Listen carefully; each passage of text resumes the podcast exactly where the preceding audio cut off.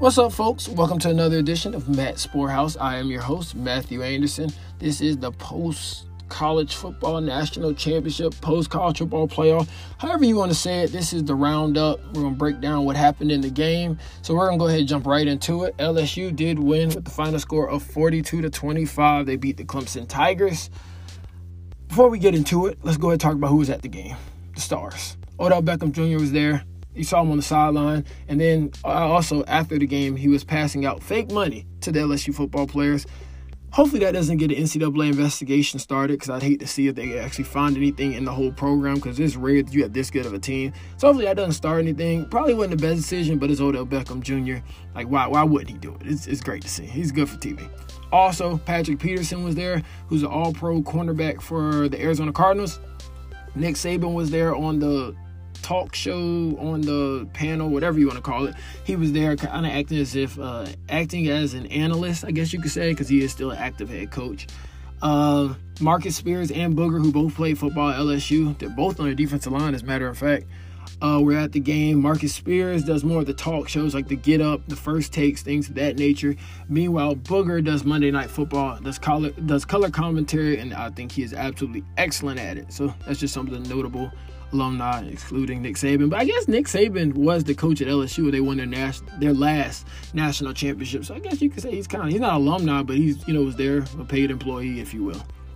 But we're gonna go ahead and get into the game.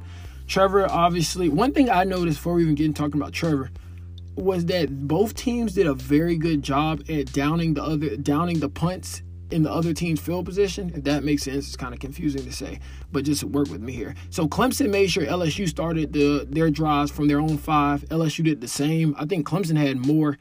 the Clemson punt team, yeah, the punt team down more of them, and so it really made it tough in the first quarter for LSU to get anything going. Because not only are you trying to figure out this Clemson blitz thing that Clemson had cooked up, but you're also trying to do this whenever you're like five yards away from being in a safe, almost being at a safety. So that was extremely tough for LSU, and for the whole first quarter, for the most part, they they were kind of slow. Clemson got going a little bit quicker. Trevor obviously had the walk-in read option wherever he read the the last guy on the line of scrimmage. The guy, if the guy stays, then you give it. But if he comes up even just a little bit, as he did on that play where Trevor scored a touchdown, you go run in. And Trevor blew a kiss to the LSU uh, fans, band, whoever was out there, which proved to not be a good decision. But anyway, then later on in the game, still in the first quarter, Tee Higgins had the reverse play, which he threw down, well, kind of ran over one of the LSU uh, defensive backs who is probably going to be picked in either the early first, I mean early second round or late first round. But anyway, with Trevor, with Tee Higgins doing that, they went up 17 to seven. I don't think that people were worrying, but it definitely was. Oh, Clemson's really like this. Like this is not just another game. Like Clemson actually has his team up by ten. We're and a lot of people wondering how LSU was going to respond. Tee Higgins, by the way, had three catches for 52 yards. Ross, Justyn Ross, led the Clemson receivers with five catches for 76 yards. Both of these guys are extremely naturally talented, but I believe Justyn Ross plays a little bit more on talent.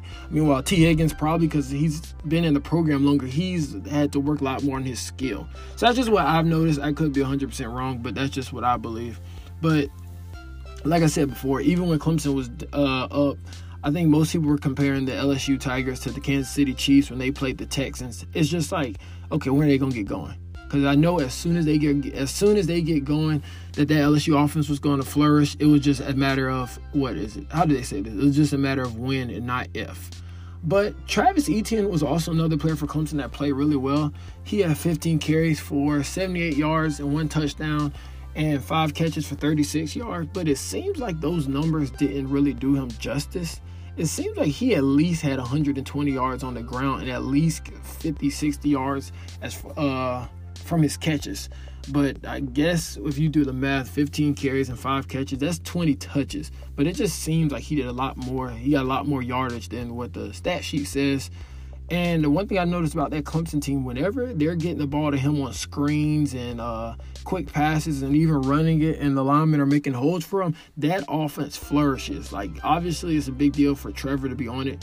But if whenever Travis is really get going, it's really hard to stop him and start to, and it's hard to stop that team. He definitely had a really good homecoming, I guess you could say. Although they lost the game, you definitely knew that Travis Etienne was in the building.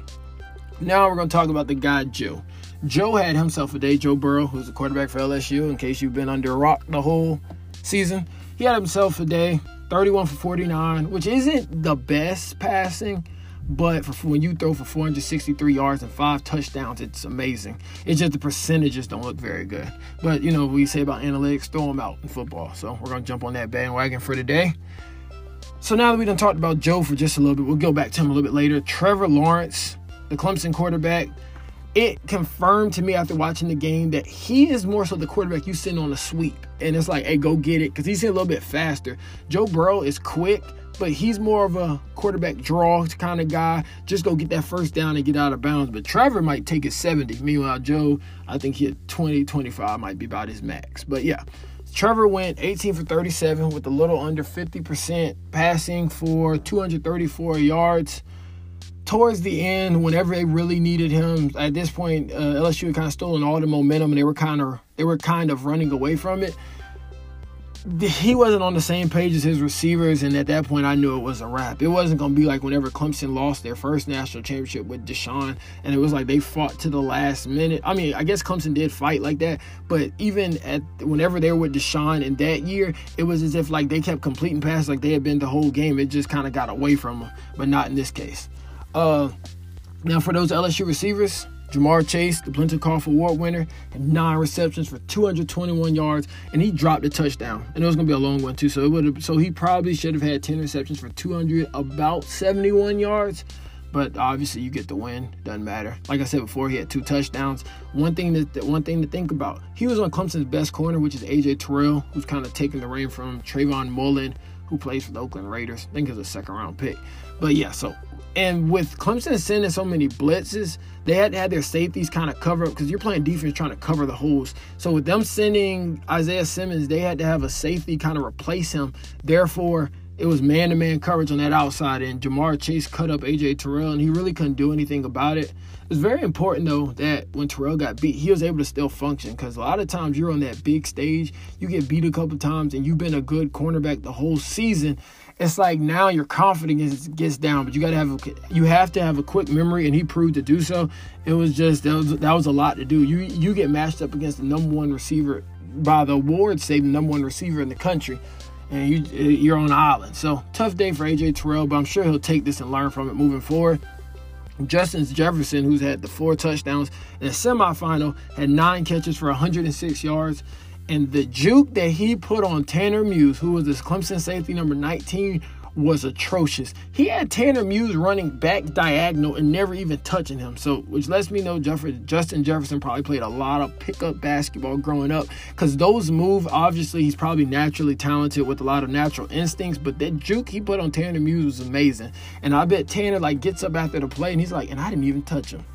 So that sucks to suck, but not saying he sucks, but you know what I'm saying? That sucks that he didn't get a hand on him and obviously lost it. You lose the game, excuse my English. But we're gonna keep moving forward.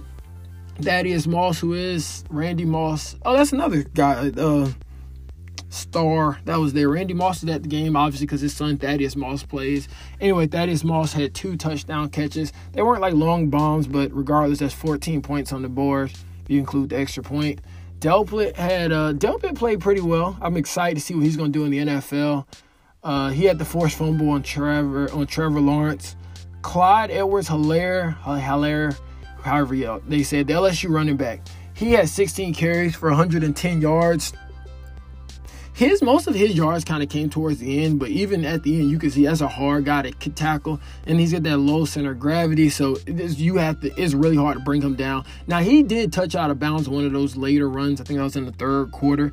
I don't think it mattered too much because they would have scored anyway. By that point, LSU was uh, scoring on every drive they touched the ball. But yeah, great player. I don't. I'm not sure about what year he is. I'm not sure. I'm gonna have to check that out. But I think he's going to be a great back for the NFL. It seems like his game is really built around that. And like I said, it's really hard to, uh, it's really hard him being so small to get him to the ground. You would think that'd be easy, but he's really shifty. As they say, you he can make you miss in a phone booth. Uh, one thing to think about: Clemson was the leading was leading the nation in scoring defense, averaging 151 passing yards per game, giving that up, I guess you could say. And in 14 games, they had given up nine passing touchdowns. I'm pretty sure. Uh, Joe Burrow had five touchdown passes. and they dropped one. So it should have been six, and they took a knee on the on the five yard line. So really could have been seven. So Clemson just kind of cut up that. Uh, after they figured out what LSU was doing in the first quarter, they just cut them up from there. Clemson, as I said before, Clemson was blitzing a lot throughout this game. And that Brent Venables is proven to be probably the best defensive coordinator in football, and that's been confirmed by a lot of other uh, a lot of people who study the game. It's just like how he does. Think about it. That team was full of a whole bunch of defensive linemen who went in the first round of the draft, and then now, so he had to completely re rejuvenate, I guess you could say, his scheme, and it still worked out for the majority of this season until they ran into the big bully of LSU. So a lot of credit goes out to him, but he just he couldn't do this. The uh, that Ensminger, I'm pretty sure the other, other offensive coordinator name is Brady and Burrow were just too much for Venables. Isaiah, it's going to be interesting to see also what he ends up doing for next season. Obviously, he'll be able to develop his defensive alignment a little bit more if he chooses to stay. I think all the teams that we're going to probably would have went out and tried to pick him up as their head coach. Have already hired their guy now, so maybe next season he'll leave. Who knows? He, probably, I think he likes his house in Clemson. He the place that he lives at at Clemson. He has another son who's a safety that will be coming to Clemson. Pretty sure this year. And so I think he likes it out there at Clemson right now, but I'm sure a lot of schools are itching to get him to become their next head coach. And this was Jeff Scott's last game as the offensive coordinator at Clemson. He has the Tampa to go take on the journey of trying to turn USF into a great program so that he could probably get, you know, a better job. Uh, Jeff, watch out for South Florida. Jeff Scott is great in recruiting the state of Florida, specifically that Tampa area. That's where Ray Ray McCloud Deion McCain and Artavis Scott all came from that area. So I'm sure he'll go dominate the state of Florida. And uh, we're just going to see what happens with that one. So, yeah, so this is the final episode of this season. Thank you all for listening to another season of Matt Sporthouse. I'll shut it down for a little bit and I'll come, I'll be back in February with the rejuvenated, a whole new scheme of way of doing things got to get better as you go along in times. That's what we're uh, hoping to do. So, so thanks for listening to another season of Matt's, Matt's Sporthouse. No, Matt Sporthouse, excuse me. Uh, and I'll drop something on the Twitter and other social media platforms. Let you know whenever the next season is coming to, with whatever new look that comes with it. But like I said before, thanks for listening, and I'll catch you next time.